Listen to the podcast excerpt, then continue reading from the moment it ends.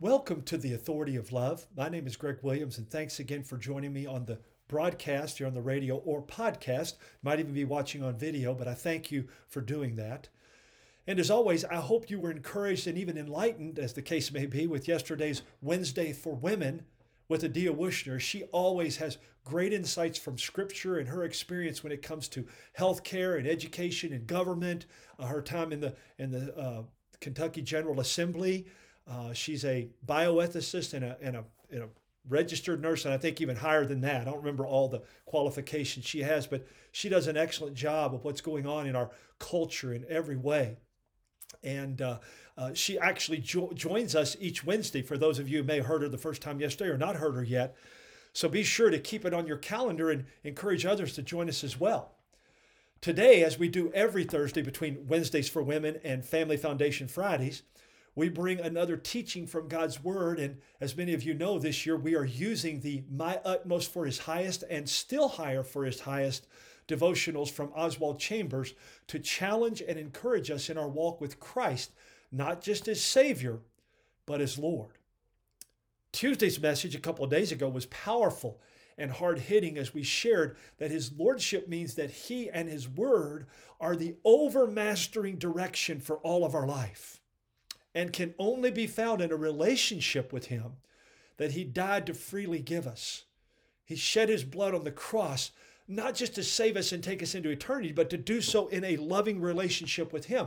Go back and check it out again, or maybe for the first time, and be sure to share it with others who need to know Him as Savior and learn to walk with Him as Lord. You can find these and many others at loveandlordship.com. Love and Lordship all together, spelled out loveandlordship.com. That's our ministry website.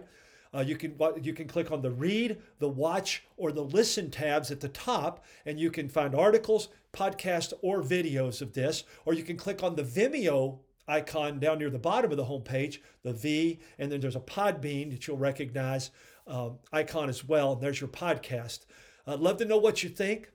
Uh, I'd love to know that you're sharing them. I thank you for those that are doing it. We are already uh, we're being asked by uh, several groups now, some churches that we're doing retreats and conferences with, as well as those that are asking to use our book uh, for their discipleship in their church. And so I'm grateful to the Lord that He's using this and bringing His fruit through this and using us to do it. And for those who are, are, are being led to do so, I'm thankful for that. If your church or group would like to know more, uh, I'd love to talk with you about that. Or if you just want to comment on these or disagree or whatever, contact me at loveandlordship at gmail.com. That's love and lordship all together, love and lordship at gmail.com. Well, as so often in these devos, we find that they build on each other and continue to take us deeper. Uh, meat, not milk, remember. This is certainly true in today's message as we're going to put two of these together to continue to deepen our faith and walk in Christ. This is done as we are called to look again. That's the theme it's going to run through these two. And in doing so, we learn what it means to consecrate ourselves to Christ, not just one time, but over and over again. And to be able to do so by changing the way that we look to Him and His Word continually and learn to think differently as you will soon come to find out, I gave away both titles in, in essence there in my little uh, brief uh, short intro right there. So let's jump in with the first one. And as you'll see, we're going to camp out for the most part in Matthew chapter 6 with these. The first one is entitled Look Again and Consecrate. I told you I gave it away, right? Now, for those following along in the print edition or at myutmost.org, this is from January 26th. What does it mean? I'm asking these questions before we jump in. What does it mean to be consecrated to Christ? Let's see where Chambers leads us with, with regard to being consecrated in this message. Matthew 6:30 says, If God so clothed the grass of the field, shall he not much more clothe you? A simple statement of Jesus is always a puzzle to us if we are not simple. How are we going to be simple with the simplicity of Jesus? By receiving His Spirit, we talked about that yesterday, recognizing and relying on Him, obeying Him as He brings the Word of God, and life will become amazingly simple. Consider, says Jesus, how much more your Father who clothes the grass of the field will clothe you if you keep your relationship right with Him. Every time we have gone back in spiritual communion, it has been because we have impertinently known better than Jesus Christ, or we think we have.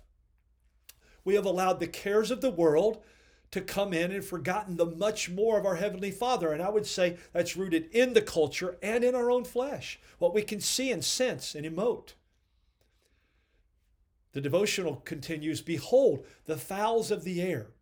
Their main aim is to obey the principle of life that is in them, and God looks after them. Jesus says that if you are rightly related to Him and obey His Spirit and His Word, I would add, that is in you, God will look after your feathers. Consider the lilies of the field. They grow where they are put. Many of us refuse to grow where we are put. Consequently, we take root nowhere. Jesus says that if we obey the life God has given us, He will look after all the other things. Has Jesus Christ told us a lie? If we are not experiencing the much more, it is because we are not obeying the life God has given us. We are taken up with confusing considerations, I'm adding this phrase, of our own. How much time have we taken up worrying God with questions when we should have been absolutely, absolutely free to concentrate on His work? Consecration means the continual separating of myself to one particular thing. Set apart, set aside for that one thing. We cannot consecrate once and for all. Am I continually separating myself to consider God every day of my life? So, a big part of consecrating ourselves for Christ is our being set apart for His purposes and His will. How do we know those? Time in His Word, in prayer, with His Spirit. And yet, worry is a great deterrent to our being consecrated. Jesus tells us that we're not to worry, but we so often make worry a daily routine in our lives as though God's okay with it because it comes natural to us. It only destroys our faith and feeds our unbelief keeping us from all that He has in store for us. So, how do we respond to this? Well, in the very next day's devotion on January 27th, we're taken into the next steps in order to find out how we approach worry and how to overcome it as we look again and think. Again, January 27th, if you're following along in the print version or myutmost.org, he goes back to verse 25 in Matthew chapter 6 and says, Take no thought for your life. A warning which needs to be reiterated is that the cares of this world, the deceitfulness of riches, and the lust of other things entering in will choke all that God puts in us. We are never free from the recurring tides of this encroachment. If it does not come along the line of clothes and food, it will come along the line of money or lack of money, friends or lack of friends, or on the line of difficult circumstances. We talked about that just a few days ago, right? It is one steady encroachment all the time. And unless we allow the Spirit of God to raise up the standard against it, these things will come in like a flood. I'm adding this. Here's God's answer with what and how we are to think differently so that the things of this world don't consume and overwhelm us. Matthew 6 33. I told you we're camping out there, right? He asks, he goes back in, in verse 30, he goes back in verse 25, he asks again, and then in verse 33, he gives us the answer. Think about, dwell on, and seek after his kingdom and righteousness. Seek first my kingdom and my righteousness, and all these other things will be taken care of. I'll add them to you. Not what we think we need, but what He knows we need. Spend your time on these things so that you can overcome the natural flesh by the Spirit. In so doing, you'll, you will be able to, as Chambers continues, take no thought for your life. Be careful about one thing only, says our Lord your relationship to me. Now, listen to this. Common sense shouts loud and says, that is absurd. I must consider how I'm going to live. I must consider what I'm going to eat and drink and what I wear. Jesus says you must not. Beware of allowing the thought that this statement is made by one who does not understand our particular circumstances. Jesus Christ knows our circumstances better than we do. And he says we must not think about these things so as to make them the one concern of our life. Wherever there is competition, be sure that you put your relationship to God first. Sufficient unto the day is the evil thereof. How much evil has begun to threaten you today? What kind of mean, that's another English word used, basically means ordinary or common rather than spiteful or hateful. What kind of mean, common little imps have been looking in and saying, Now what are you going to do next month or this coming summer? Be anxious for nothing. Jesus says, Look again and think. Keep your mind on the much more of your Heavenly Father and that relationship. I'm going to close our food for thought today with the very scripture that Chambers is referring to as the loving commands that directs us to think differently if we will choose to do so. By faith through grace, the Holy Spirit given to us in Christ. Do not be anxious about anything, but in everything by prayer and petition or pleading, one translation said, with thanksgiving, let your requests be made known to God. And what is the result of this consecration and this different, different thinking according to God's word? We find it right in the very next verse in Philippians 2, verse 4. I just read that. I'm sorry, verse 6. I just read that. The very next verse, verse 7, shows us what we'll find. And the peace of God, which surpasses all comprehension, will guard your hearts and minds in Christ Jesus. That's something we all want. The Bible is very clear on how we get there. And He's given you everything to do it. Will you lovingly obey and choose that? Love in action. Spend time with God in His Word, prayer, and listening every day. Begin with the scriptures in this message. Ask the Holy Spirit to teach you. Number three, what does your life reflect that you are set apart for?